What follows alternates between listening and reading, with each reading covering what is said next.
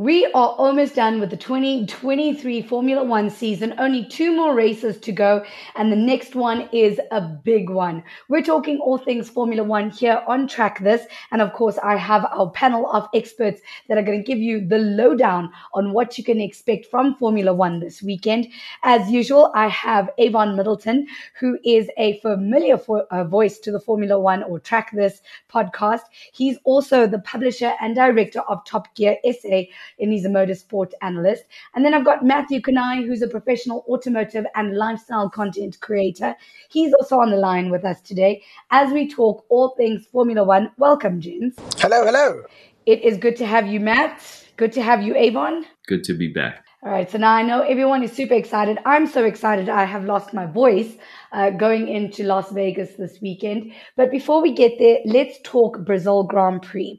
It was quite an interesting one. Obviously, I think, Avon, let's start with you. The fact that Charles Leclerc didn't even make it through the formation lap is a disaster for Ferrari. Oh yeah, I think uh, I think you had some high hopes for Ferrari in uh, Brazil. I did. Um, yeah, but it was not to be. And I think it was really a tale of many slightly strange things that happened, um, apart from the crash as well. But, you know, yeah, Charles. Charles crashed on his warm-up lap. I mean, I think we haven't seen that in a really long time. Or, I'm sorry, didn't didn't you know crashed out, let's say. Um, yeah, that was really sad for him. And I, I know there's a whole bunch of stuff about how unlucky he is as a driver. And I certainly, in that instance, yeah, I mean, we can only just we can only just sort of sympathize with him. It was really unfortunate. I think Ferrari called it a hydraulic failure. Yeah.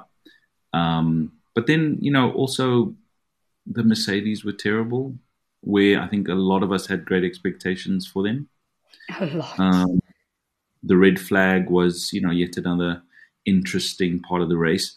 Yeah, I think it, I think Brazil this year was let's just say not what we expected, uh, and, and in in many ways. But I think the big one, of course, was just how slow the the Mercedes were, and then I suppose we have to also look at um, Checo finding some form.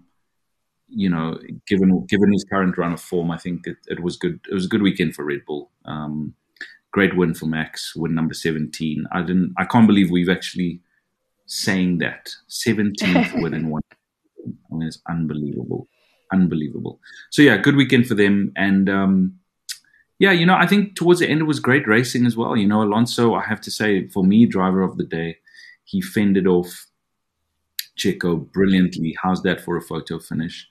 But I, I think kudos to him. He really drove a. He's such a smart racer, so so good, and it was good to see Alonso on form again you could see his visual excitement on the podium. I mean, he just couldn't he just couldn't restrain himself. Incredibly, incredibly happy with that podium. So big, big kudos to him.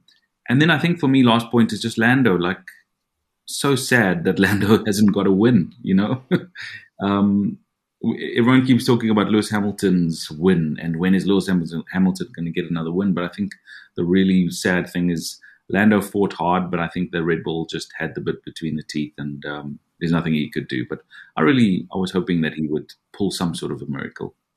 But yeah, all in all, that's kind of a quick, quick take on on the race from my side. Matthew, I think Avon really pointed it out quite nicely there was the surprise performance from Lando Norris because the fact that he was even, I want to say, play play battling with Max uh, for a couple of laps uh, he really had a, a great performance in Brazil. They really did. I think what people are also need to realize, besides all the other drama, McLaren have been one of the most consistent rivals for Red Bull since the start of the mid-season. And the upgrades that they've brought for their cars have been fantastic and a little bit embarrassing for Mercedes because they are using a Mercedes power plant. So it was really great.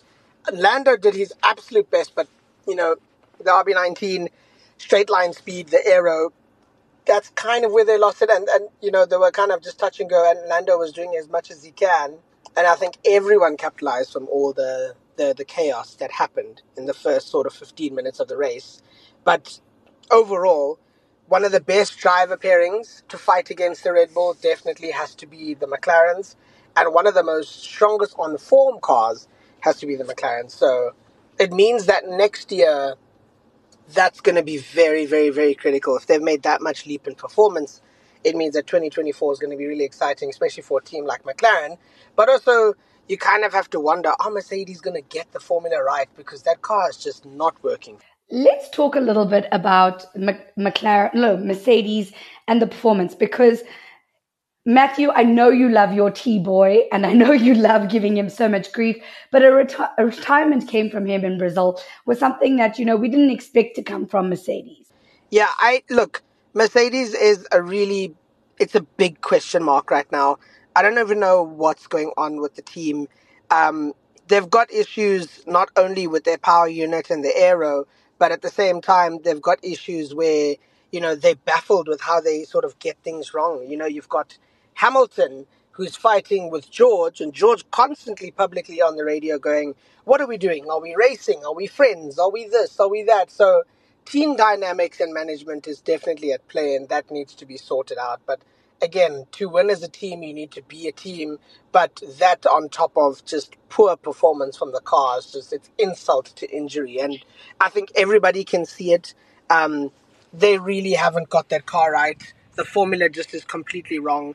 And I think it's safe to say we can scrap that car and focus on next year because their chances of getting on the podium again is really down to luck. And to be honest, um, Avon, Lewis needs that luck. He needs to outscore Perez by seven points. Otherwise, the Mexican will take second place in the championship. Yeah, I think Brazil's performance for Mercedes, Lewis in particular, really lost uh, that championship for him or that second place. I, I think, I think if I was a betting man, I think Checo will retain his his second place and Lewis will remain third.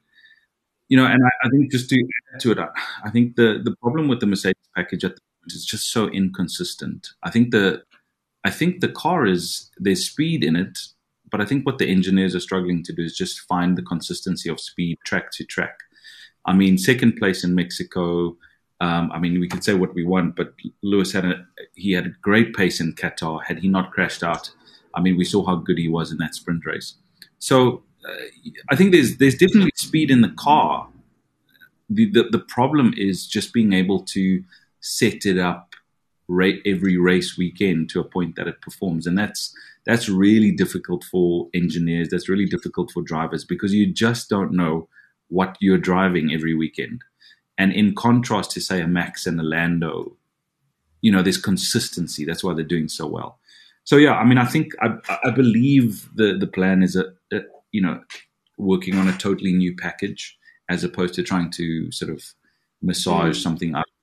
So I think for the 2024 grid, it's going to be difficult for them because they're essentially going to be starting from scratch, where other teams such as Aston Martin, such as um, Red Bull, such as McLaren, they're going to be to improve on a, a formula that's working. So yeah, difficult for them. Difficult for them. They're a big team. There's a lot of money and there's a lot of expectation, and so yeah, we've just got to see what happens in these last two races. But I, you know, the thing with Formula One as well is you can't just be like, you know what, we're riding this season off and we're going to focus on 2024. There's too much money involved no, in it. Money. Yeah, there's just so much money, and so you know that they will be trying to capitalize on these next uh, um, two races and hope for the best. But yeah, big big question mark in terms of whether, what they're going to do. So yeah, a bit worrying. Another another team that consistency for me.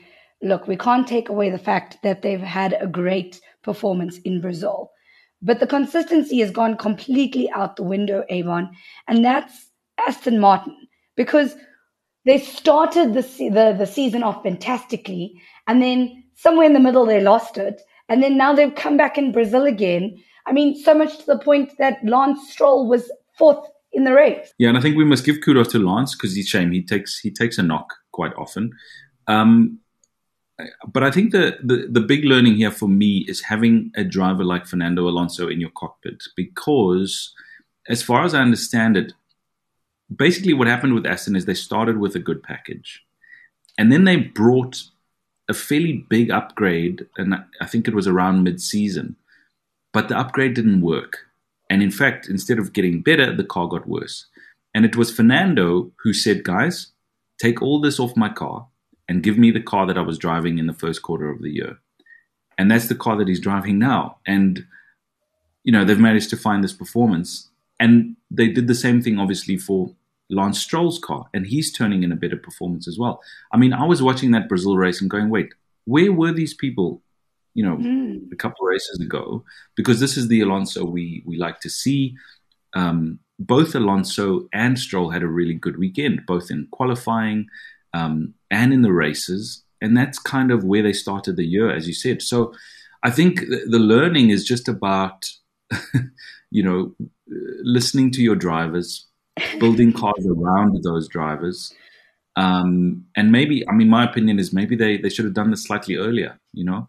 Um, but yeah, you know, these are the challenges of engineers. You think something's going to work, but in the real world, you bring it to a circuit and it just doesn't. So, but that's why I say I think it's a good position for them to be in for next year because they can improve the package as opposed to, mm-hmm. as you got this totally wrong and, uh, you know, you, you've got to start again. Matthew, at the end of the day, it's also all about balance. Like you, you need to design the car around the drivers, like Red Bull has done really well with Max. But in the same time, don't listen to the drivers as much as you would if you were a Ferrari, um, you know, strategist, because that just hasn't been working for them either. So it's about the balance between the two. Yeah, it definitely has. I think, um, you know, just touching on what Avon said, that Aston Martin did very well because one, it did have the Mercedes power plant, so it did have the horsepower. But two, beginning of the year there was quite of a shock horror because remember, um, Daddy Stroll went and poached a lot of Red Bull staff to come and work for him. So when you have that knowledge and that sort of expertise to work on your car, of course it started off strong and it was the whole pink Mercedes thing again, except it was the green Red Bull. And the car did well because again, you can design a car, and, and what Red Bull do is they design a car from the beginning of the year, and it was identical to the Aston Martins, and everyone's like, okay, well, that's why the car did so well. But as the season goes along, progression is made. They find that they need to make more front wing changes, they need to make more changes for heat exchange, for the rear wing, for the under tray, for the skid plate to move forward and backwards. So Red Bull designed a car that can be evolved and developed throughout the year, whereas Aston Martin basically copied the package. They had the knowledge, but they didn't evolve with the car. And that's where Red Bull get it right. Red Bull has been a faultless team, and you can't say it's always down to Max and that car and that car. If you look at their record this year, Another thing that people also overlook is that they've had very little errors in their pit stops and their strategy. Besides Checo having one or two bad races and that making it look overall bad, if you look at their consistency, they have a consistent car where, you know, practice one, they check it out and they're like, okay, well, this is not working, and they revert back to an old change. So you have to adapt and evolve with your car if you want to be in the front, and you can't make drastic changes because that's what happened. You had an Aston that was on podium, and the next thing you know, major change, and it doesn't suit a driver, and then they're fighting in the you know the P8s and P10s. So it's as much as you can take some of the best in the business, it doesn't necessarily mean you'll end up on the podium with that car. Mm. And at the end of the day, everything that we're talking about now, Matthew, is is learnings and teachings that we need to take into 2024 at this moment in time, there's nothing that can be done in the next two races. I mean, it's two races till the end of the season. Yeah, there's not much that can be done. Some of the teams are fighting for constructors' points, um, and it's tens of millions of dollars um, on the line from sponsors, from any sort of thing, in any form of motorsport. You win a championship point, you get tons of money. Your sponsors are keen to stay on next year. So for the last two races, besides the top two teams, um, the other constructors they're scrapping for points because you know it's it's also besides it being silly season, people can also just make silly moves and mistakes.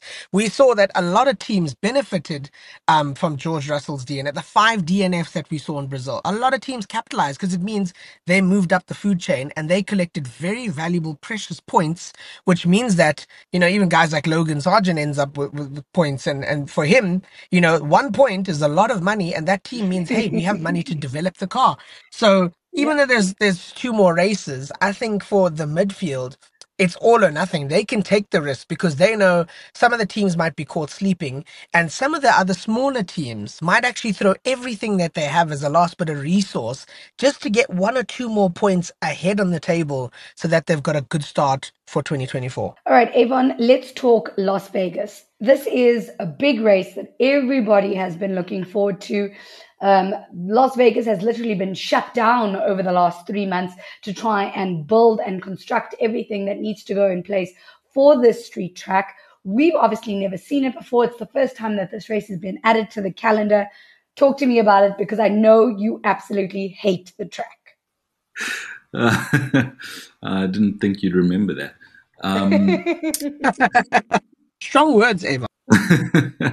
no, look. Um, I think let's just look. You know, if we look at it from a commercial point of view, uh, you know, F1 is still really trying to conquer America, literally, and it's really where the money is. And Las Vegas, in terms of optics, is amazing. You know, it's it's in the desert. It is glitz and glamour and music and lights, and it's wonderful. And I, I totally get why Liberty Media has pushed to to do this. I totally get why they've spent five hundred million dollars to get it uh, to a place where they, you know, these guys can go and race there. And so, yeah, from a commercial point of view, totally get it. From a Formula One sort of die-hard fan point of view, I think you know I'm I'm going to give them the chance and see how it pans out. I'm looking forward to Martin Brundle's really awkward grid interviews with um, people that he doesn't know, but he's trying. I really am looking forward to that. That's become like one of the highlights of my weekend. Um, and I think that's going to be really awkward. Also awkward that it's going to be incredibly cold. Um, and I, I'm looking forward to what that does in terms of setting up of cars, in terms of tires. You know, it might, as much as I really am a little bit concerned about it, and it's not, it's not my cup of tea in terms of what Formula One is. I think maybe, maybe the cold is going to actually help out with the racing. The track is 17 turns, I think 6.2 Ks, lots of straights. So I think we'll see some really high speeds. Um, but yeah, I, I, you know, none of the drivers are thinking it's going to be a, a great race in terms of overtaking. But you know what? This is my stance. Let's give it a chance. Let's not knock it until it's been tried. And let's talk next week and, and, and see how it pans out. But you know, lots of investment, lots of money. It's a spectacle. We can't deny that.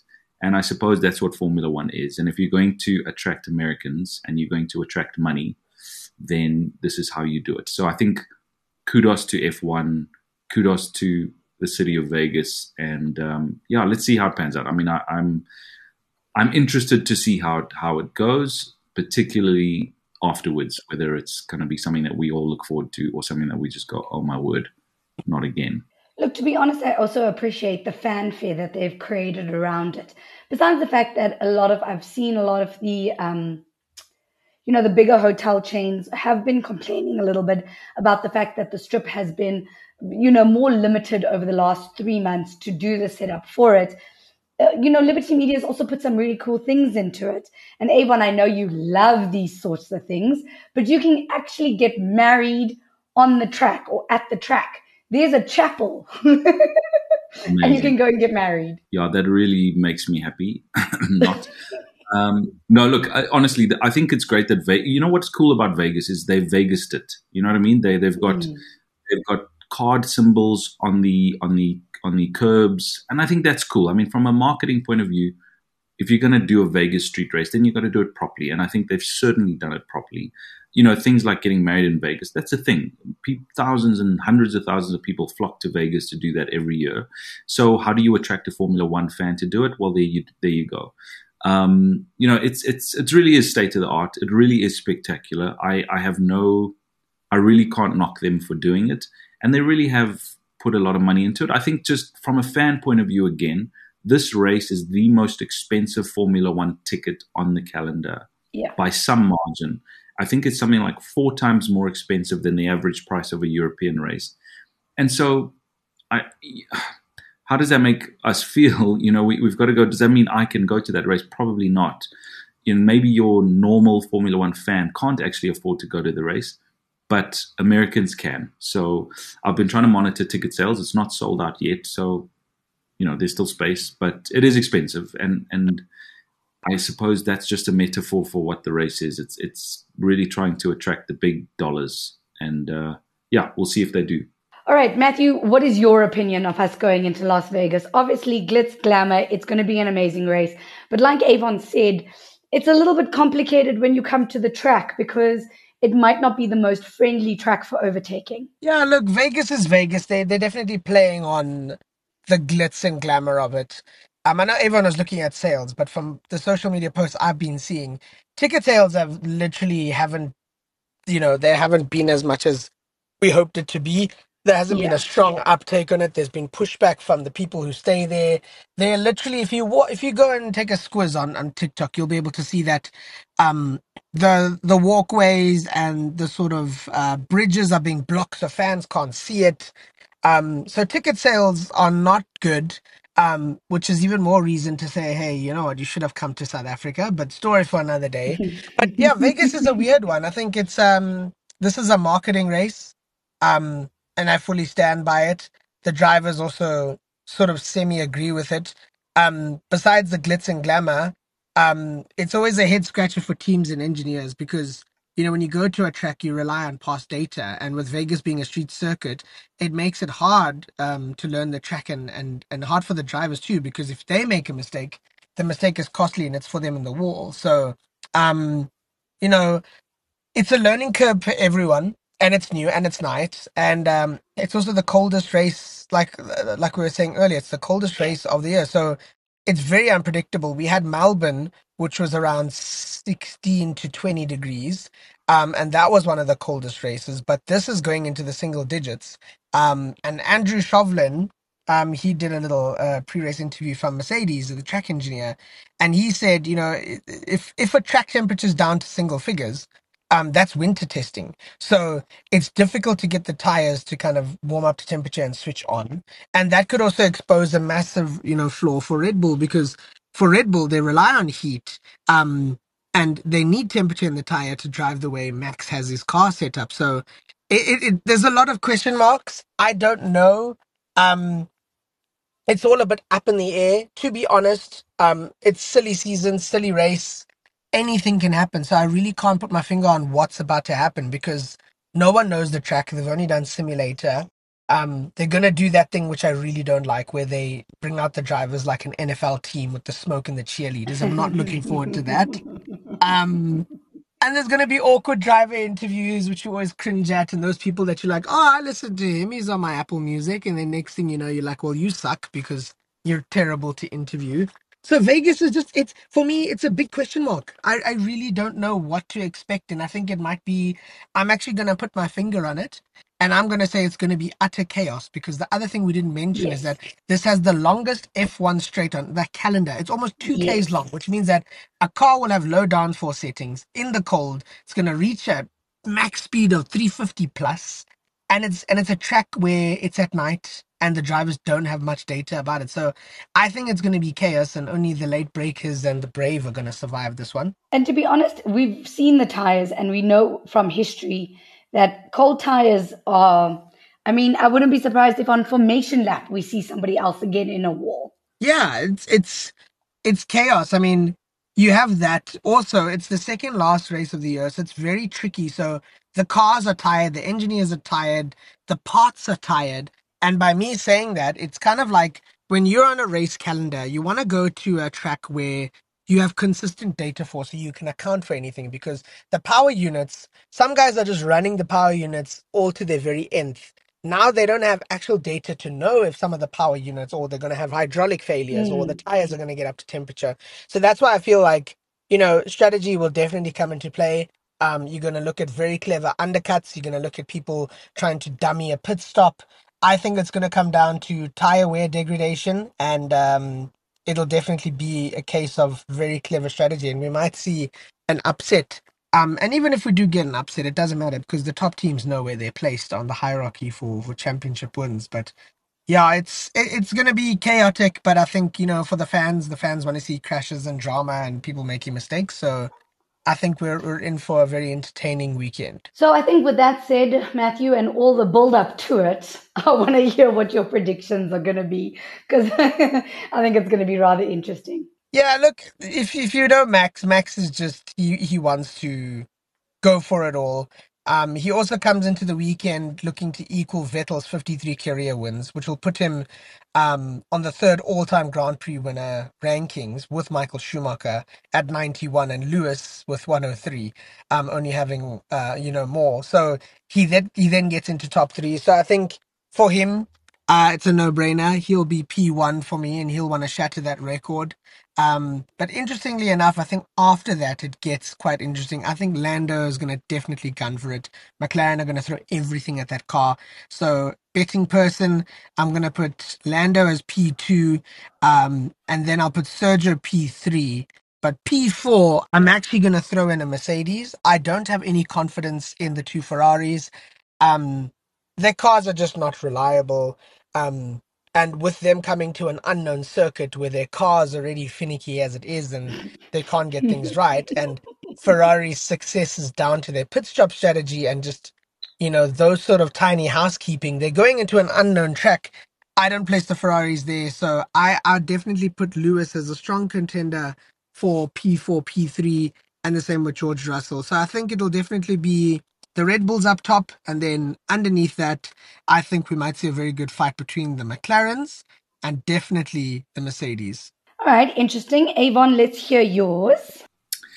Sure. So I think um, for me, I'm uh, there's nothing you can fault for with Max Verstappen, and so I think he's going to extend his lead.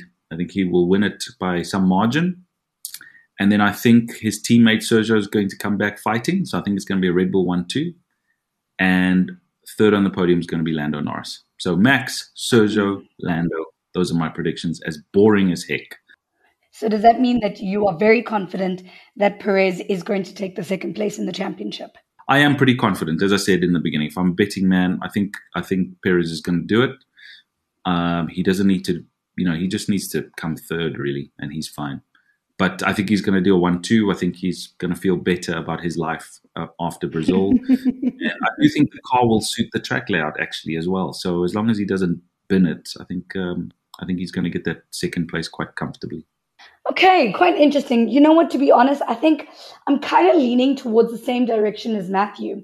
I think Lando's going to try and, and, and push as much as physically possible. I, I'm a little bit worried about those Mercedes. I think Perez might also have a little bit of a wobble.